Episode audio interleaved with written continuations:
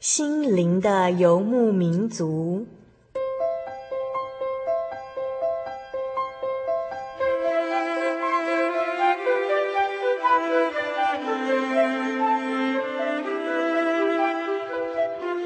在这个谁都不管谁的后现代社会里，每个人的心灵都是游牧民族。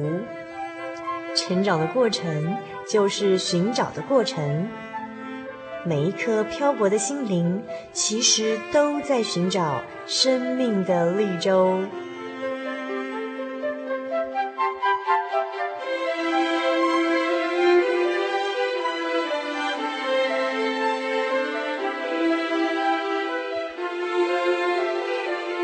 本节目由真耶稣教会台湾总会制作。欢迎收听。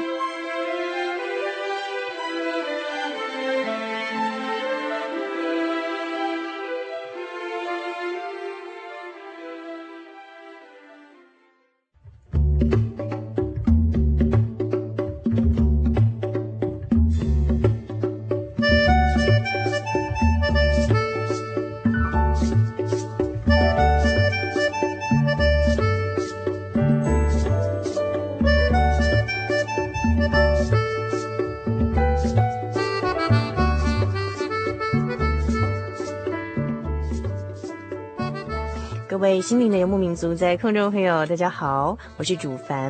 我们现在要进行的是生活咖啡馆单元。今天生活咖啡馆单元里头，我们大家呃想要跟听众朋友用一部电影、卡通哦动画来跟我们的听众朋友来谈心。那呃，我们今天邀请的特别来宾呃，是我们心灵游牧民族的忠实听众朋友，也是我们心灵游牧民族的老朋友。那么呃，非常特别哦，若是我们忠实听众朋友，等一下可能会。呃，对他们的声音非常的怀念，也非常熟悉。那么第一位是呃，当兵退伍之后首度复出江湖的林志仁，我们请志仁跟听众朋友打声招呼。嗨，各位听众朋友，大家好，我是志仁，很高兴又回到《心灵游牧民族》这个节目，好久跟大家见面。志仁好久没有再到我们空中跟我们心灵游牧民族朋友打招呼了，对不对？对，因为国防部国防部工作了。两两年的时间，对，好，那哎，智仁以前哦，在呃当兵之前呢，呃，是我们信用民族非常忠实的义工哦。那智仁之前为我们录制过多少集的节目呢？我真我真的不知道，太太太多集了，对不对？广播剧就有很多系列，对不对？然后，有没有三十集？我我应该有以上，有应该有三十几以上哈，所以真的是曾经为心灵游牧民族付出非常多的心力。然后他以前在广播剧当中哦，其实是一个人分饰多种角色。大家听到的呃每一集广播剧中的呃。大声音、小声音哦，老的声音、年轻的声音，通通都是呃智仁一个人演出来的吼。那除了女生的声音之外，对不对？没错。对啊，那么这么久了，又复出江湖，我们要考考一下智仁是不是宝刀未老啊？所以，所以我们现在要来考考他在广播剧里头的表现喽。那智仁可不可以为我们演出呃一句少年大卫讲过的话？没问题，各位观众朋友，为您呈现最有名的大卫非利士人对战的这一场。大卫说了一句最经典的话，他说。他说：“你来攻击我是靠着刀枪，我来攻击你是靠着万军之耶和华的名，就是你所辱骂带领以色列军队的神。”好，这是少年大卫的台词吗？那在这样哈，呃，果然展现出这个智仁以前曾经一人分饰广播剧里头多种角色的这种呃非常这个厉害的这种角色，这样。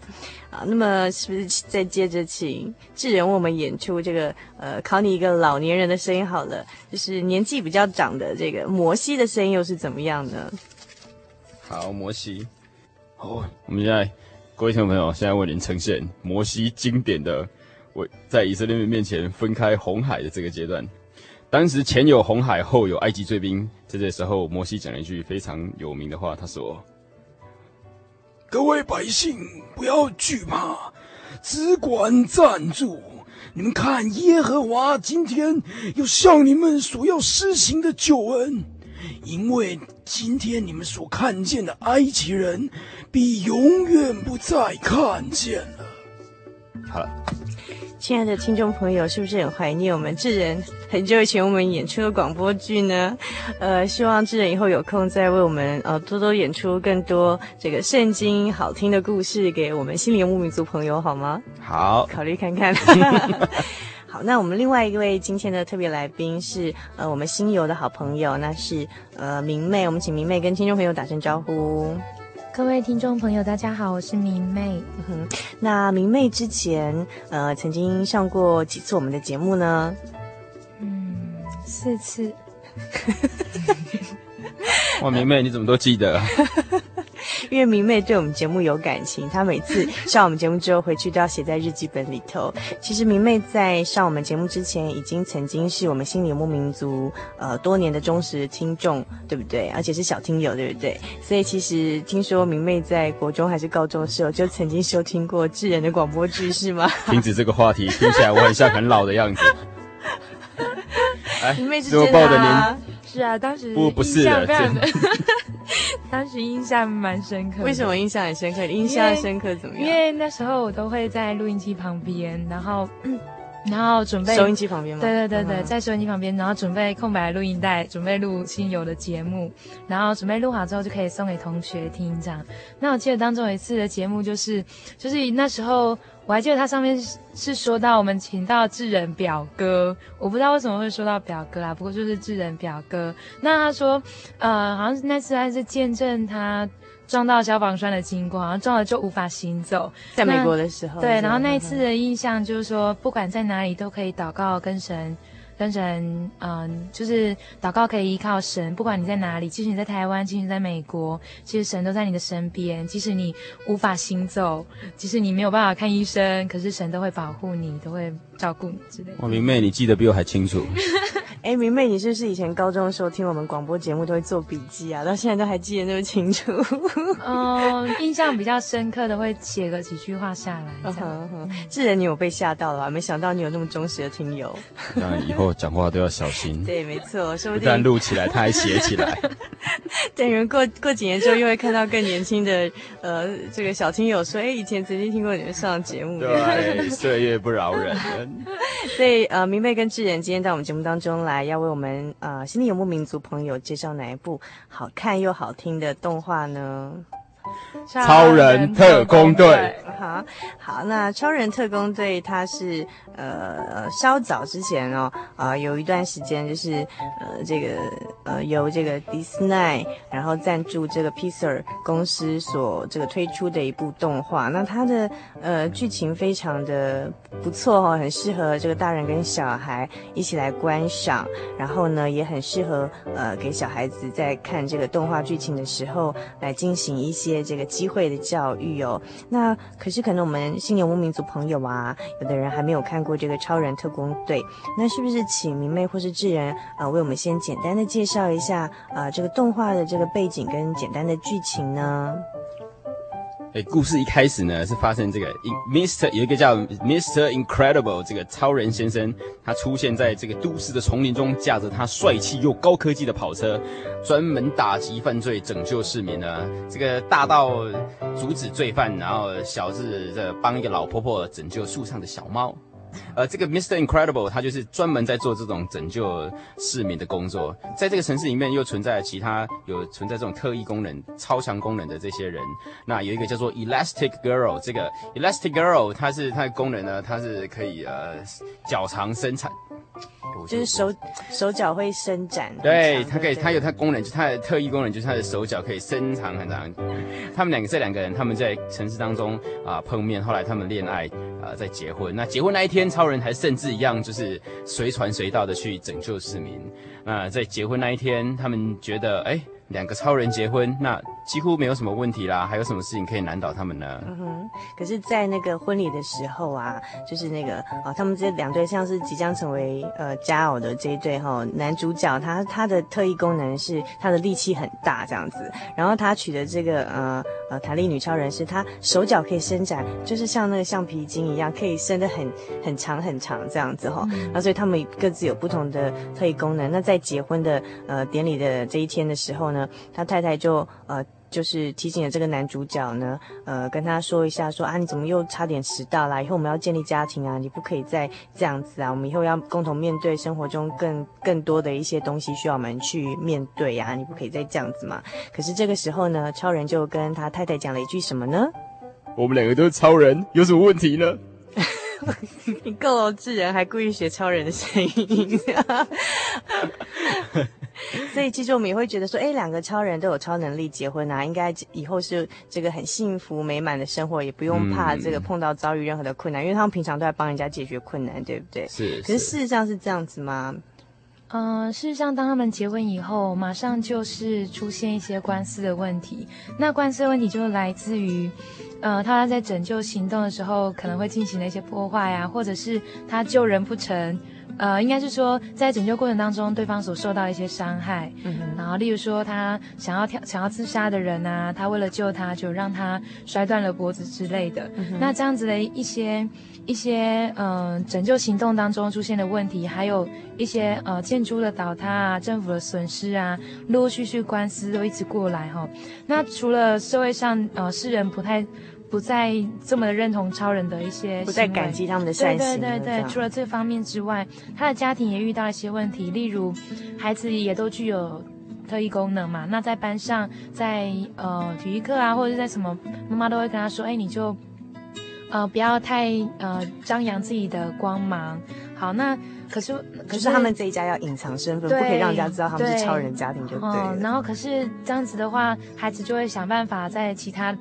他会找其他的管道来抒发他的他的情绪，这样因此引发了一些问题。譬如说他在学校就是闹了一些什么事情，让他被叫到校长室。例如说他在老师的椅子上摆大头钉啊之类的哈。可是为什么他在老师的椅子上摆大头钉没有被老师抓到呢？因为他移动的速度相当的快，嗯，所以他的特异功能就是他是飞毛腿这样。是的，嗯、迅速移动让人目目暇接，连录影带都没有办法录下来。嗯，明媚觉得为什么他要做这种事情，就是。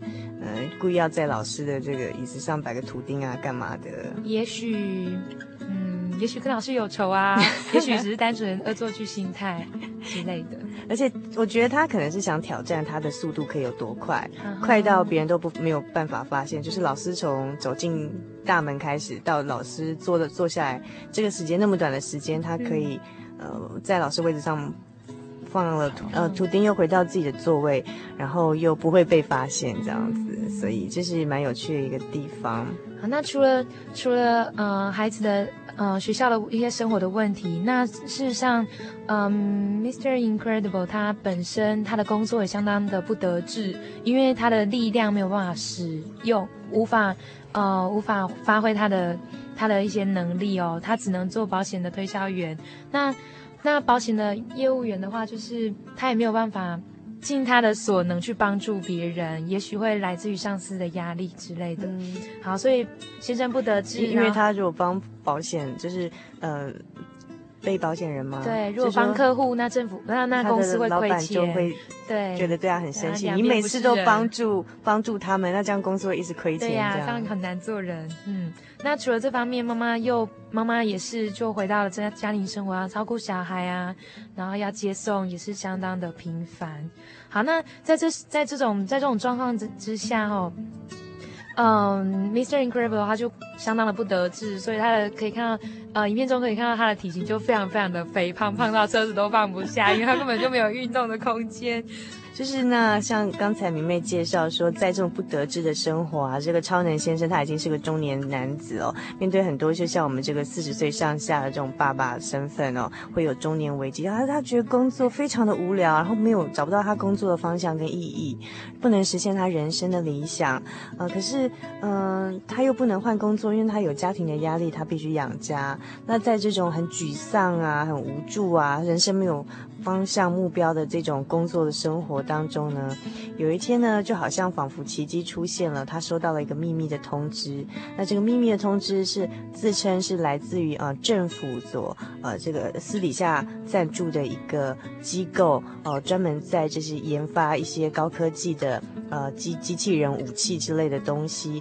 那现在这个机器人发生了一些故障，然后它会到处从事破坏。那既然从事破坏，就会造成政府很大的损失。然后这个密函告诉超能先生说，很希望你来帮助我们这个呃政府的秘密组织来解除这个危机啊。毕竟这都是这个人民的纳税钱要解，就是需要把这个。捅出来的一些不好的这个篓子呢，给他给填补下来，对不对？所以收到这样的一个呃，又需要他去帮助世人、帮助政府这么伟大的工作的时候，超能先生是什么样的反应呢？他接到这封密函之后，他的整个士气就大为提升，他就偷偷的溜出去。好，那溜出去，呃，除了呃，除了跟密函的那个。联络人进行接触之外，同时他也将他的那个他的超人装啊送修啊，然后要补破洞啊，然后然后并出现了一套他的新的新的超人装这样。那所以他呃其实就有没有成功的协助这秘密组织去完成第一项艰难的任务？哦，第一项艰难任务他是完成了，因此他陆陆续续就继续继续接下来的任务。但是到了最后一次哦，他被那个机器打倒的时候。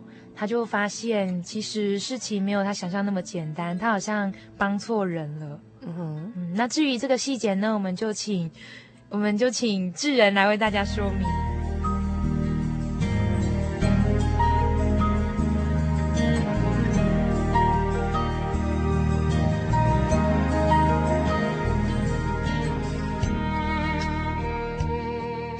在第二次的任务里面呢，他为什么会死？他为什么面临到这个危机呢？因为第二次任务呢是打败一只比第一次更强的这个机器人。那当他被压制在机器人地上的时候呢，他发现啊，在这个机器人背后原来是有一个主人在操控他的，幕后有一位黑手操控他。那他这个黑手呢就。当场取笑他说：“你看，你这个就是没办法打赢，那这也是我的目的。”那在这个时候，他知道这整个都是一个一个陷阱在引诱他的时候，他仔细看看这个幕后黑手，发现好像有点眼熟哎。再仔细想一想，哦，这个幕后黑手呢，原来就是在，因为就是在十五年前呢，当超人这个 Mr. Incredible 他还在这个都市拯救。还还这个当 Mr. Incredible 他还在打击犯罪，还没有结婚之前呢，啊、呃，有一个小男孩非常非常的崇拜他，你是他的粉丝就对，对，就他的小粉丝一样，就是可是看起来就是一点都不起眼，就一个长得雀斑，然后看着也就是很幼稚呆呆的，然后也是很疯狂的小男孩，而且一直想跟在这个超能先生后面跟他一起去打击犯罪，对，他一直想要说就是跟超人先生一样，可以达到可以去整打击犯罪这个功能，对，那。这个小男孩十五年后长大了，却变成一个，呃，这个整个幕后计划的这个执行者，就是其实他是变成一个，呃，因为他有一个。他其实这小男孩也很有潜力，他虽然没有超能力哦，可是他有很很很很聪明，会研发一些武器，嗯、会研发一些器材来帮助他，比如说呃个靴子让他可以飞起来什么之类的哈、哦。嗯、那没想到就是那时候，呃，他很迷这个超能先生的时候，超能先生不不让他这个跟在他身边啊，说你回去啊这样子。然后十五年之后，没想到他长大变成一个坏人，这样为什么会变成坏人人呢？因为他很恨的时候超能先生没有让他跟在他旁边行侠仗义哦。对，那超人先生虽然后悔他当时候那么做，跟他说道道歉，可是这个小男孩在十五年来，他因为积压的这个怨恨呢，现在他终于要爆发出来，做一些报复的动作。嗯哼哼哼，所以他的报复行动包括就是把所有的过去的超人呢，从弱到强哈，呃，一一的就是把他们用 来对歼灭，拿来测试更强大，要研发更强强大的机器，这样，然后让那个机器人的威力都一个一个超越，把一个一个这个超人都做掉之后，他的机器人就是。呃，就是研发的、改进的越来越强，一直到最后的这个超能先生才发现说，啊，原来这个呃，他一直以为他在。秘密呃服务的这个政府组织呢，其实是这个被骗的，是被这个以之前他的这个小粉丝哦，长大的小粉丝呢，呃变成一个坏人之后来来利用他来研发他这这个不好的武器这样子，那这个危机就产生了。这个危机来自于说，呃，因为这个呃这个小男孩长大的小男孩，那他第一个是把他抓住了，因为他对他心中怀有仇恨，想要修理他。好，然后置他于死地。那第二个是他，呃，要创造一个这个世界的大危机来做什么呢？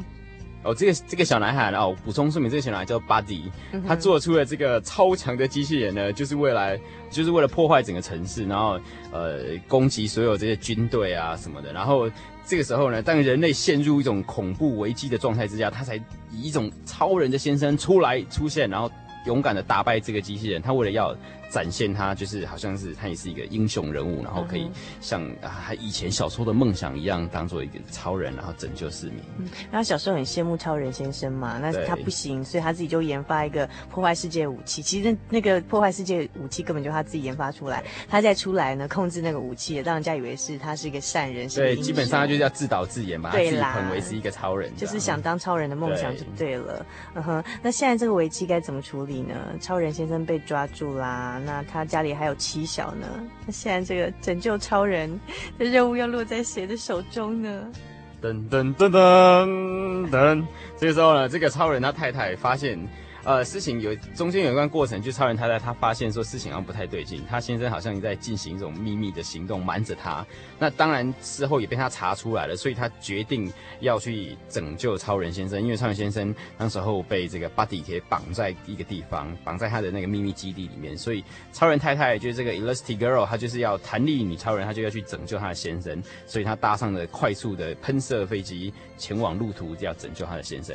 那在路途拯救当中，他才发现他的两个小孩子也在飞机上偷偷的潜进来，要跟着他去拯救他的爸爸，这样，所以他们一家人才在才在这岛在这岛上汇合，然后用他们各各自展现他们自己各有的这个特异功能，然后呃打败这些呃抓住他们的卫兵，呃在在他们解决掉他们自己的这些困难之后呢，他们才发现更大的危机在背后，也就是那个巴蒂所造出来的大城大机器人正在破坏他们的城市，所以他们必须要赶回去城市去解决这个问题。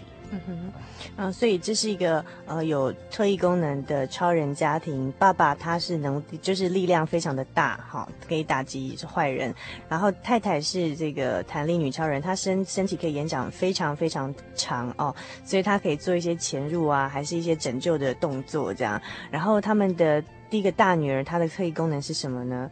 呃，会做一个，它有两种功能。第一个，它是可以，它有防护罩，嗯哼，然后在瞬间就形成一个防护罩，就刀枪不入，对对。然后另外一个功能就是它可以消失，很隐形。嗯哼，那那在弟弟的功能，我们刚刚讲过是飞毛腿，跑得非常快，动作非常迅速哈。所以那在这个呃化解这危机的过程当中，他们四个人合作，就是哎各发挥各的妙用哈。就是譬如说，当有呃坏人攻击的时候，可能。女儿就是把那个防护罩保护起来，然后这个儿子可以就是跑得很快，带领大就是把大家就是透过防护罩，然后又跑得很快，把大家都带离那个现场。爸爸可能会用他的这个呃超超大的力量来打击坏人，那妈妈的弹力可能就可以用来保护小孩之类的哈。嗯、就说等于他们在过程中用各种方式，各种是会很有趣的，大家互相搭配来化解各种的危机。所以最后这个世界的危机被化解了，然后呃这个被。破坏的这个城市居民受到拯救了吗？就当然，超人家族全家出动的时候呢，这个问题当然就是被解决。对啊，而且、嗯、而且三个臭皮匠胜过胜过一个那个 Buddy 嘛，对不对？我看他们有四个，嗯哼，呃，所以最后他一个很有趣的落幕的结局是怎么样？是在一个呃小飞就是在这儿子的学校的运动场的现场，对不对？嗯，然后发生什么事情呢？哦，全家就很热烈的帮小飞加油啊！他们是一个赛跑的比赛，对。嗯、但是呢，他们的要求是说，哎，跑第二名就好，跑第二名。所以在过程当中，有时候就是这样说，哎，快一点，快一点，哎，慢一点，慢一点，慢一点，慢一点，快一点，快一点。然后最后就说，只要第二名就好了。嗯、然后引啊、呃，让周围的身边的人都会觉得，哎。怎么会有人叫叫，叫孩子第二名就好了呢？对哈，其实事实上是因为呃他是飞毛腿，所以一定是跑第一名的嘛，对，对不对？可是他就是诶适时的知道什么时候要呃发挥你最大的力量去帮助别人哈，然后什么时候要隐藏你自己，把这个当第一名的机会让给别人，这样啊，那就是在一个甘于平凡的状状况下呢，然后全家很欢乐的这个很快乐幸福的这个结局下收场这样子哈。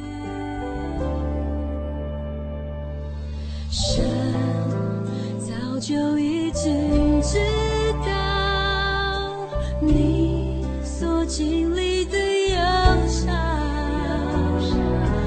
来到他是恩宝。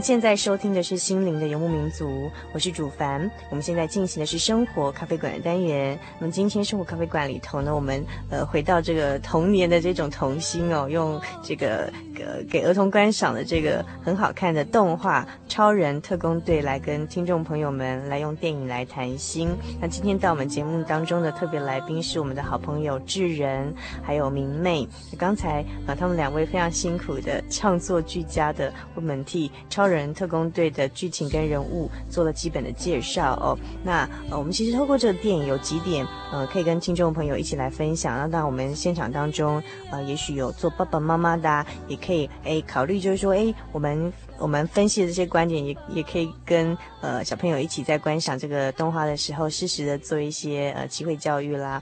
那呃，明媚跟智仁，你们想到第一点，觉得呃这个超人特工队哦，它有什么可以呃让我们讨论的地方呢？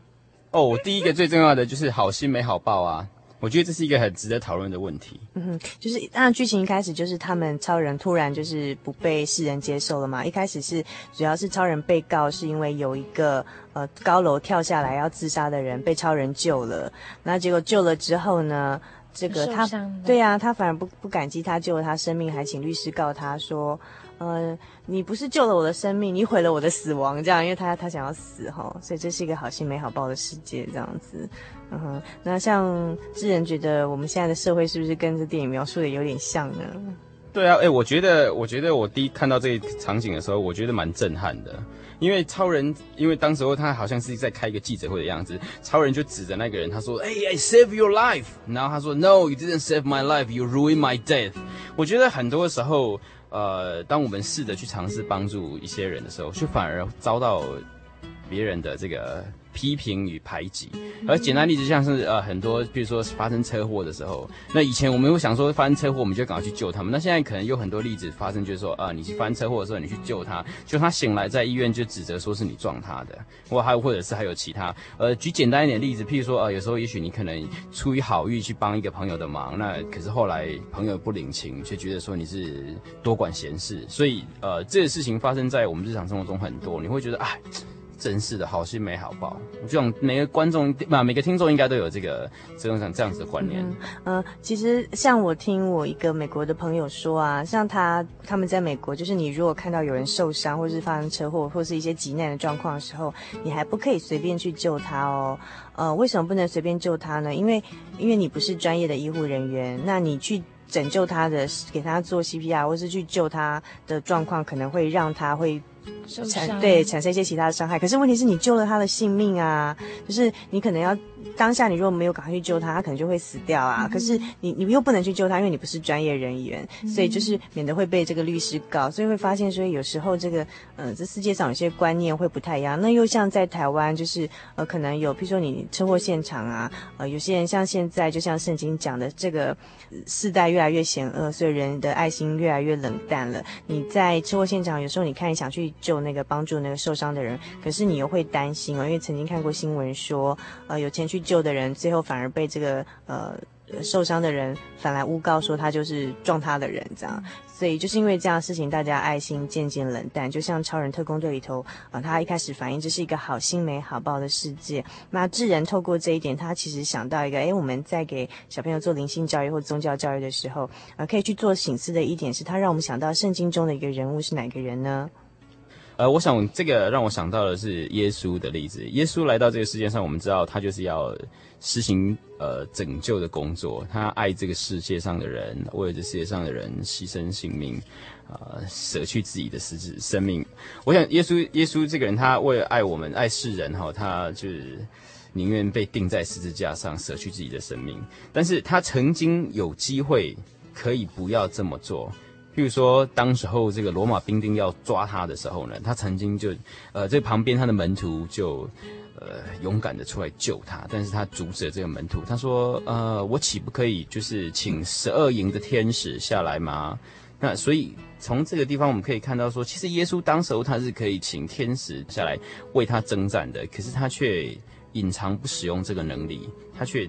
在这个时候，当下他愿牺牲自己，所以他停止使用他可以应该可以用的能力，可以去保护他自己的能力。嗯哼，那就像这个《超人特工队》里头的这个电影里头，一开始有一个跳楼自杀被超人拯救的，呃，这个人后来反而告呃超人说，呃，你并没有救我的生活，你你毁了我的死亡哦。那其实我们会发现说，就这个时代其实的人其实是这样的，就是。就像这个动画里头，他讲的可能是超人拯救的是他肉体的生命，可是其实像我们如果想到思想到圣经里头，会发现说，呃，像智人刚刚跟我们说的，耶稣来到世上是要拯救我们灵魂的性命哦。可是呢，他呃，他这样的一个牺牲自己来拯救我们灵魂性命这样的一个作为呢，呃，反而不被世人尊重跟感激，那反而被人家以恶相报，甚至最后把他钉死。在十字架上哦，那就像这个圣经在约翰福音的第三章里头有说到说，其实呃，神是爱世人，非常爱，非常爱我们世人的哦，爱到甚至将他的独生子赐给我们，呃，叫一切信耶稣的不至灭亡哦，反得永生。所以耶稣来到世上呢，而是要带我们通往永生的道路的哦。可是就像圣经上所讲的。呃，虽然耶稣来世界上不是要来定我们的世人的罪，而是我们世人要因他得救。可惜呢，我们世人因为自己的行为是不好的，是恶的，那不爱光，不爱光明，那反倒喜爱黑暗哦，所以不接受呃耶稣这样的福音，也不会存着感恩的心来看耶稣为我们开的这条得救的道路。所以呢，因为呃这样子，反而我们的。罪就由此而而来了，所以就是本来其实耶稣来不是要定我们的罪的，而他是要给我们开这条永生的道路。可是因为我们不去接受，我们我们喜欢仍然待在黑暗里头，就像故事中里头那个要自杀的人，就是我就是要死嘛，你干嘛来救我？我就是想死，因为他要待在这里，所以就像我们我们灵性也是这样，我们世人不想接受我我我就是要我现在的生活，你不要来改变我，我不需要你给我永生哦。那其实耶稣虽然不是来定我们的罪，可是我们的罪却由此而而来这样子哈、那其实我们可以，呃，透过这个动画做一点小小的这样一个形思。那其实这部电影还有一个非常有趣的一点，就是，呃，除了它呃反映出我们这个好心没好报的世界之外啊，我们进一步要去来思考的是说，那么在这好心没好报的世界，那我们要怎么生活？那我生活在这是不是就很没有意义？要怎么过生活？这样？那呃，怎么样找到自己的呃定位跟人生的方向哦？那我们会发现说，其实。呃，这在这个动画里头很有趣，就是说，其实这动画里头的这个家庭，每个人都有他自己人生的冲突。跟他不晓得方向的时候，一开始的时候，像爸爸他的中年危机，他很想做一个可以帮助世人、拯救世人、当个英雄的工作，可是时不我与，别人不接受他当个超人，别人只想他们当个平凡人这样子。那小孩子也有冲突哦，小孩子他其实他有飞毛腿这样一个潜能哦，可是他没有地方发挥耶，因为他不能在学校里面跑得很快，或是动作很快，就被人家发现他是超人。可是他们必须要隐藏自己的身份，所以小孩子他是有冲突的，他不能。尽情的表现跟发挥他自己，那妈妈有冲突，对不对？明媚，妈妈的冲突是来自于哪里呢？哦，来自于他他，呃，到底要不要继续做一个超人呢？还是？还是做一个尽心尽力在家庭付出的家庭主妇。嗯哼，其实她在结婚前也是一个算一个女强人，对不对？女超人。是啊，是啊。可是结婚之后就就她完全放下这样的身份。对，而且让巴黎找不到她，因为她完全消失。对，就真的让自己在世界上完全消失，成为一个平凡平凡的，完全平凡，就是只照顾先生，只照顾小孩。这其实是一个冲突，也是很不简单的一件事情哦。放弃她在结婚前那么大的一个事业，对不对？哈、嗯。可是虽然说他每个人都发现他人生的冲突跟矛盾点，他不晓得。他人生的定位，他自己的定位在哪里的时候，诶，很奇妙哦，是在一个大的危机下，他们反而找到了自己的方向，对不对？那他们后来。呃，是在这个呃，比如说爸爸的性命受到威胁，然后妈妈带着两个小孩子要去救爸爸，然后他们面对要打击这个坏人哈，然后来呃拯救这个市民不要受到生命受到他们这个坏人破坏的时候，那呃，其实在，在反而是在这样一个很大的危机之下，他们反而找到自己了。为什么在这个危机之下？第一个，他们发现每个人恩赐不同，爸爸有很大的力量，妈妈有很弹性的身体，然后弟弟是飞毛腿。姐姐会呃隐形跟保护罩，所以他们每个人分工合作，然后化解了一场一场危机，然后在那个呃这么多坏人追他们，这个要破坏他们性命的时候，甚至呃那个很大的机器人要去危害这个城市的居民的时候，他们每个人都用不同的恩赐跟功能哦去互相搭配。那我们发现，其实呃常常在我们的工作场合里头哈、会发现说每个人虽然有不同的特质跟恩赐，或或是神给我们的礼物能力都不同，可是常常不是说大家可以互相搭配的，因为我们缺少了一样东西，呵，那就是爱。就说我们每个人恩赐是不同，神让我们每个人恩赐不同。其实我们要用爱相系，然后彼此成为肢体，互相搭配之后，在合作之下才能化解危机。所以，呃，这个家庭在这危机的时候，每个人的恩赐透过爱使彼此成为肢体，然后可以合作无间的呃打击犯罪，然后化解危机。所以这个是我们从中省思到的一点哦。那对于他们这个呃每个人来说，其实。他们也渐渐的找到他们平衡点，他们发现，在这么大危机下，哦，我们好有潜能，我们居然化解这么大危机，而且我发现我有贡献。我的我的我平常在学校必须压抑的，我不能表现出飞毛腿的样子。爸爸在工作场合不能表现出他拯救人的那种好心肠，也不能表现出他这个很大的力气可以帮助别人的这样的功能。可是，在这样危机之下，他们找到，哎，原来。有还是有可以我默默行善去帮助别人的时候，然后在找到这个均衡点之后，然后更难得一点是他们呃选择去过一个平凡的生活，他们还是继续隐藏他们超人的身份。然后小孩子在学校，比如说只有很很有趣的，他只做第二名，他赛跑只做第二名，不要做第一名，就说他知道什么时候。他该去发挥他的专长来化解危机，但是什么时候要适度的隐藏自己，不用锋芒那么外露，做个平凡的人，而把第一名让给别人，这是一个很不简单的一种智慧，对不对？那尤其像妈妈更不简单，她选择完全的奉献，就是说她不像婚前做个女强人，而选择就是。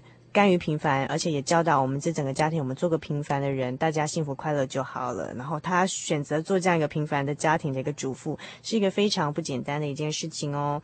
所以，我们发现在这当中，呃，你怎么样去呃做一个呃潜能发挥的很有很能感觉好像尽其在我那种潜能发挥自己的那种。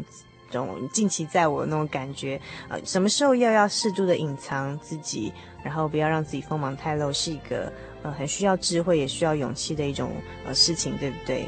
嗯，嗯，从主耶稣的例子哦，我们可以我们可以看到这一点哦，的确要怎么选择，呃，用自己的才华还有发挥自己的呃才能的那个时机，其实是真的需要智慧，就像刚刚智仁他刚刚提到的嘛。当耶稣遇到危险的时候，他其实有能力请，呃，请天父啊派遣十二营的天使来，可他却选择不要用。那在他平常哈、哦，平常在传福音的过程当中，行医治的时候也是一样，他会，呃，当越来越多人要来请他医治他们的时候，他有时候并没有，并没有答应，他反而是将那个光芒卸下，退出到旷野去祷告。嗯、好，那。因为呃，为什么要退出旷野去祷告？另外一个原因就是说，他有更重要的使命。那在十字架上面也是相相同的。当下面的百姓在讥呃在讥笑他说：“哎，你你有能力的话，那你就下来证明你是个王，你就下来吧。”可是主耶稣并没有顺从他们这样子的呃讥讽，他反而是将这样子的呃这样子的话就忍耐了下来，因为他知道他有更重大的任务，他必须要。啊，被钉十字架，完成更大的救恩。嗯哼，嗯哼。所以，我们的确看，其实耶稣他一生的典范，会让我们其实，在人生碰到一些困难的时候，都会想到，哎，耶稣以前在世的时候，他是怎么样示范给我们看的哦。然后有时候，呃，想想就是说，哎呀，耶稣那时候碰到这么大的一个困难，要成就那么大的工作，他都可以这样做到，何况我们遇到的是。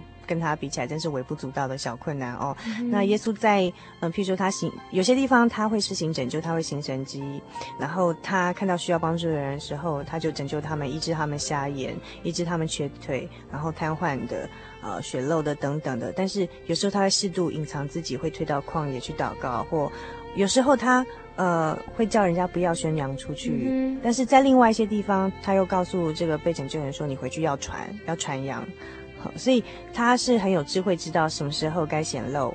什么时候要表现出他要施行的救恩，或是施行他的这个能力？但是什么时候要适度的隐藏？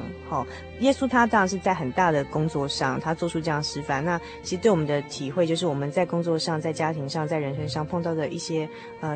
各种小小的这种困难的时候，我们会有这样的智慧去思考，说：诶，那耶稣他这么他这么尊贵的身份哦，然后他道成肉身到世上降成跟我们一样都是人子这样的身份，他做这么大工作都这样示范了，何况我们有时候也实在，嗯、呃，应该去学习这样的一个智慧，这样子，嗯哼。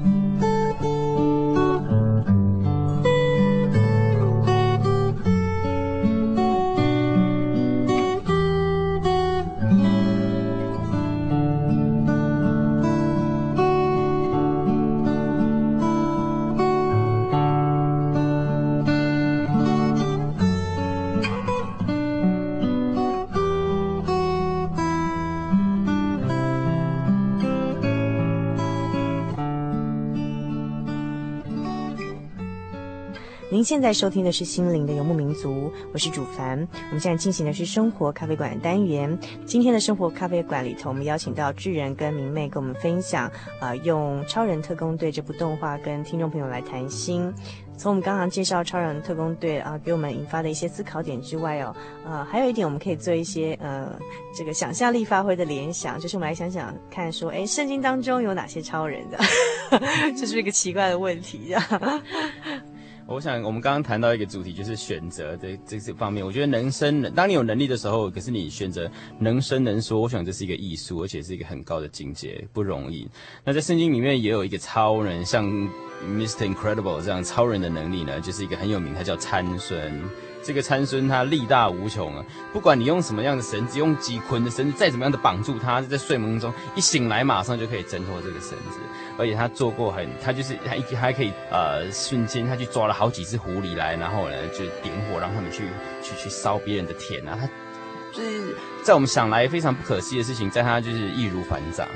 可是呃在这样一个力大无穷当中，他却选择去放纵他自己。他并没有把这个天赋异禀这个东西啊，这个用在适当的地方，用在别人需要他去做的地方，用在这个神希望他去做的地方，他就选择去啊、去呃做他自己想做的事情啊。那所以这样子一再的这个，在这个重蹈覆辙的这失败当中呢，最后他这这样一个力大无穷的人，却被用铁链锁起来呢。呃，像一个孱弱的老人一样，那那但是他他最后在他呃反省过他这一生后悔的时候呢，却是必须要用他最后一次的力量跟。所有的人跟坏人，这些坏人一起同归于尽。嗯哼，所以我们可以看到说，其实我们在很多时候，我们有很多选择的机会。那怎样的选择，也许就怎么样决定你自己的生命，嗯，怎么样决定你的生活。那我想，这是参孙是一个很好的例子，让我们去想想看，当你有能力，不管是怎么样的能力，去影响他人的时候，你要怎么样去使用这个能力？你是想将它好好的去发挥它的功能呢，还是呃，就是选择拿它来让自己有有更多的享受，然后？呃，最终却得到一些啊、不是很很好的结果。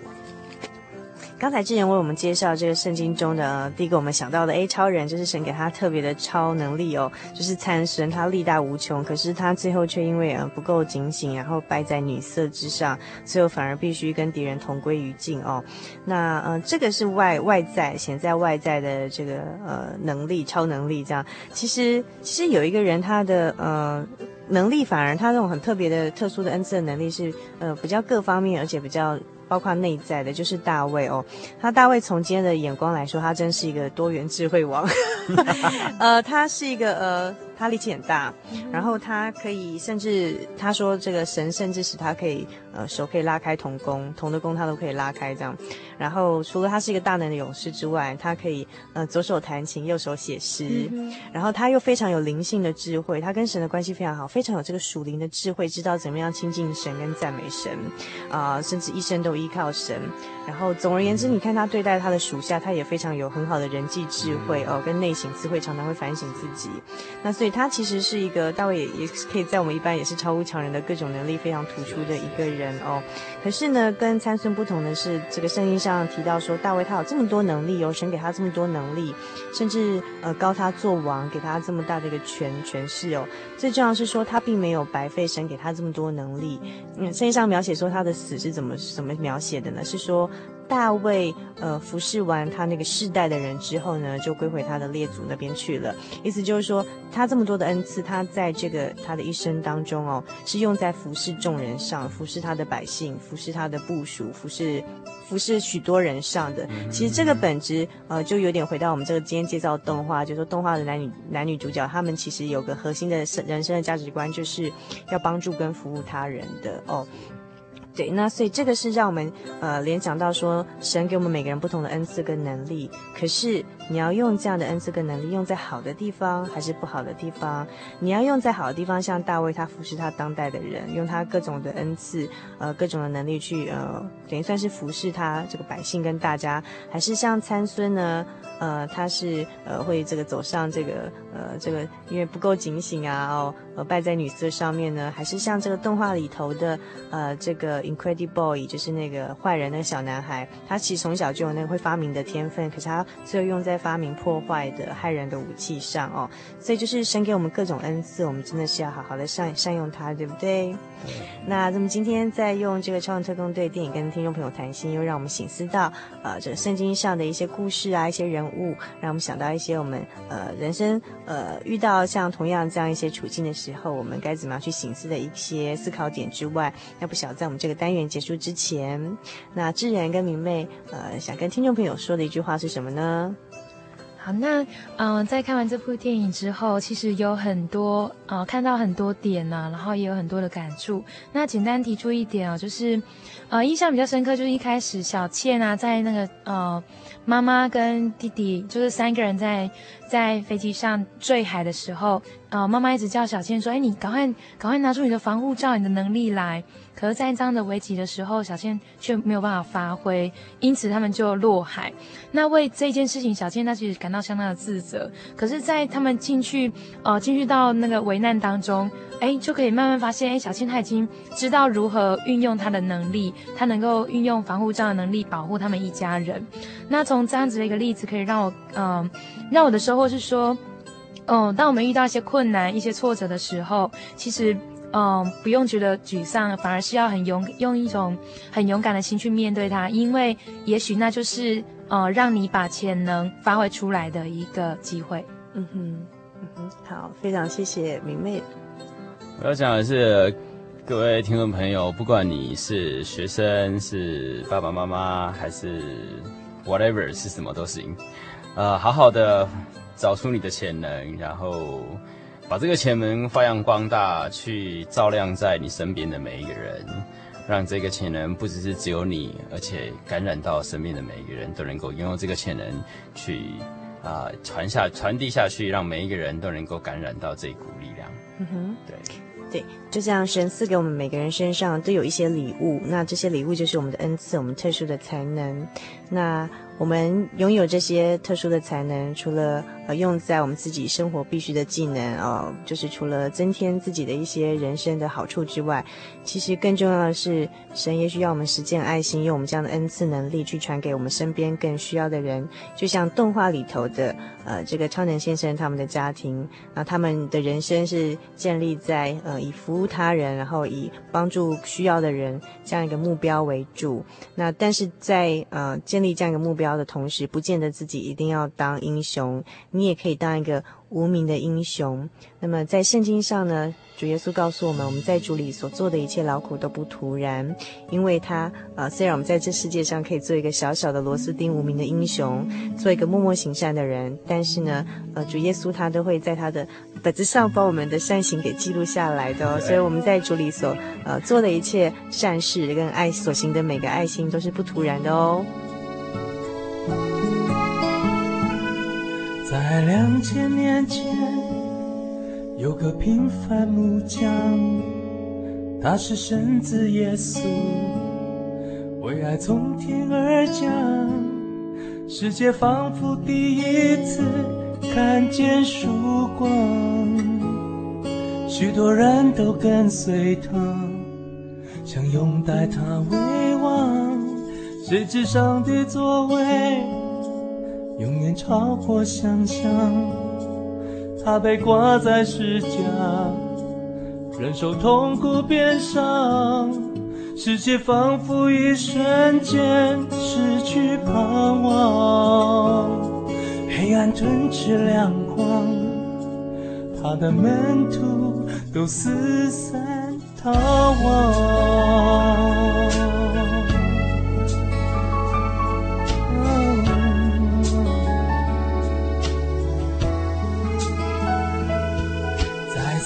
天之后，那个荣耀清晨，他从死里复活，空留坟墓洞穴，世界第一次真正迎接天堂，万物齐声赞美神的奇妙作为，耶稣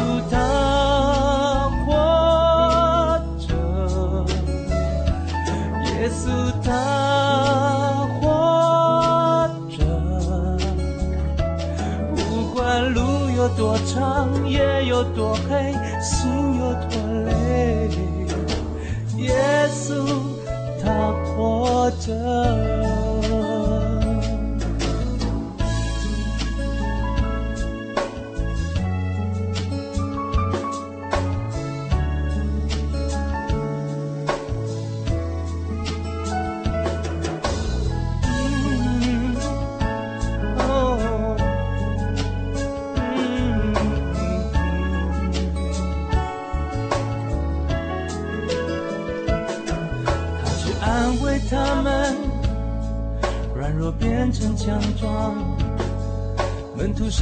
春天，却能撼动世界。还要建立一个国度在我们的心上，那是不火荣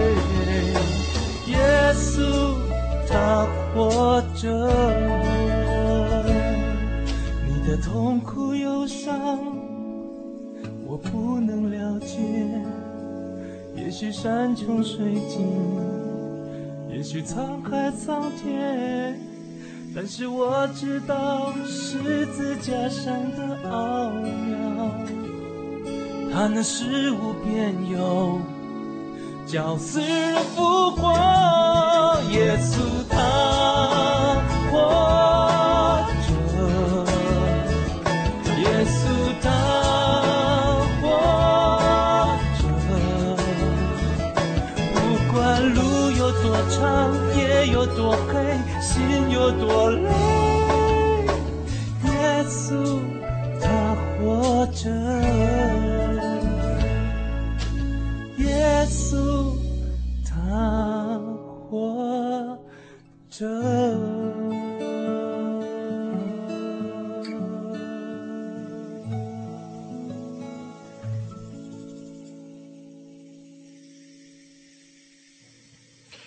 的游牧民族朋友，一个小时的时间咻一下子就过去了，美好的时光总是过得特别的快。如果您还喜欢今天的节目内容，来信给主凡和我们其他的听友一起来分享您的心情，也欢迎您来信索取今天的节目卡带，将短暂的节目时光换成更长久的贴心收藏，或者参加我们的圣经函授课程。来信请寄到台中邮政六十六至二十一号信箱，传真号码零四二二四三六九六八，注明“心灵的游牧民族”节目收哦。您也可以 email 到 h o s t 小老鼠 j o y 点 o r g 点 t w 跟我们联络，或者上喜信网络家庭参加网络的圣经函授课程，网址是 j o y 点 o r g 点 t w。祝您今晚有个好梦，我们下个星期再见喽。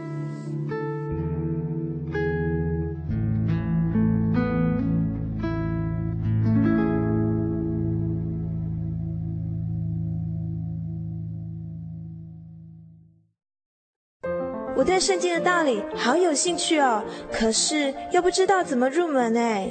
你可以参加圣经函授课程啊！真的啊？那怎么报名？只要写下姓名、电话、地址，寄到台中邮政六十六至二十一号信箱，很快的，你就会收到第一课的课程了。赶快去寄吧。嗯。圣经函授课程能循序渐进地引导您更了解耶稣基督的福音。得到生命的滋润和来自信仰的力量。本课程完全免费，欢迎来信台中邮政六十六支二十一号信箱，请注明参加函授课程。愿神祝福您。您在街上曾经看过这样的招牌“真耶稣教会”吗？也许您很想，但是却不好意思进来看看。其实我们真的非常欢迎您。下次当您再路过真耶稣教会时，欢迎您进来与我们同享神的恩典。真耶稣教会，台中邮政六十六至二十一信箱，欢迎来信，愿您平安。记得我的圣灵的那天，正是教会的秋季布道会。传道在台上勉励我们，要恒切地向主祈求那应许要赐给我们的圣灵。当我到台前，跪下来祷告不久，就被圣灵感动，舌头如火焰般的跳动了起来，就像圣经当中《使徒行传》所记载的情形，说出奇异的舌音，身体也跟着震动了起来。那个时候，我的心头火热。泛起阵阵的平安和喜乐，那种像是找到家、回到家的感觉，让我久久不能释怀。我知道自己已经得到了宝贵的圣灵，真实的体验耶稣升天之前所给我们的应许，就是相信他的人要从腹中流出活水的江河来。这也是使徒彼得他们在五旬节的时候。被浇灌所得到的圣灵，圣灵改变了我，在我的人生路途上陪伴我、指引我，让我真实的接触到主耶稣基督。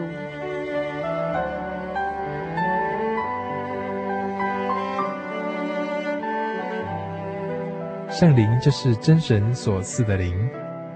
亲爱的朋友，使徒保罗曾经问以弗所教会的信徒。你们信的时候受了圣灵没有？他们回答说还没有。假如你也想体验、接触这宝贵的圣灵，我们都非常欢迎您到各地的真耶稣教会，跟我们一同来查考，一同来祈求。您可以上喜信网站来查询各地真耶稣教会的地址：jy 点 org 点 tw。我们衷心的期盼，你也可以跟我们一起来领受这宝贵的圣灵。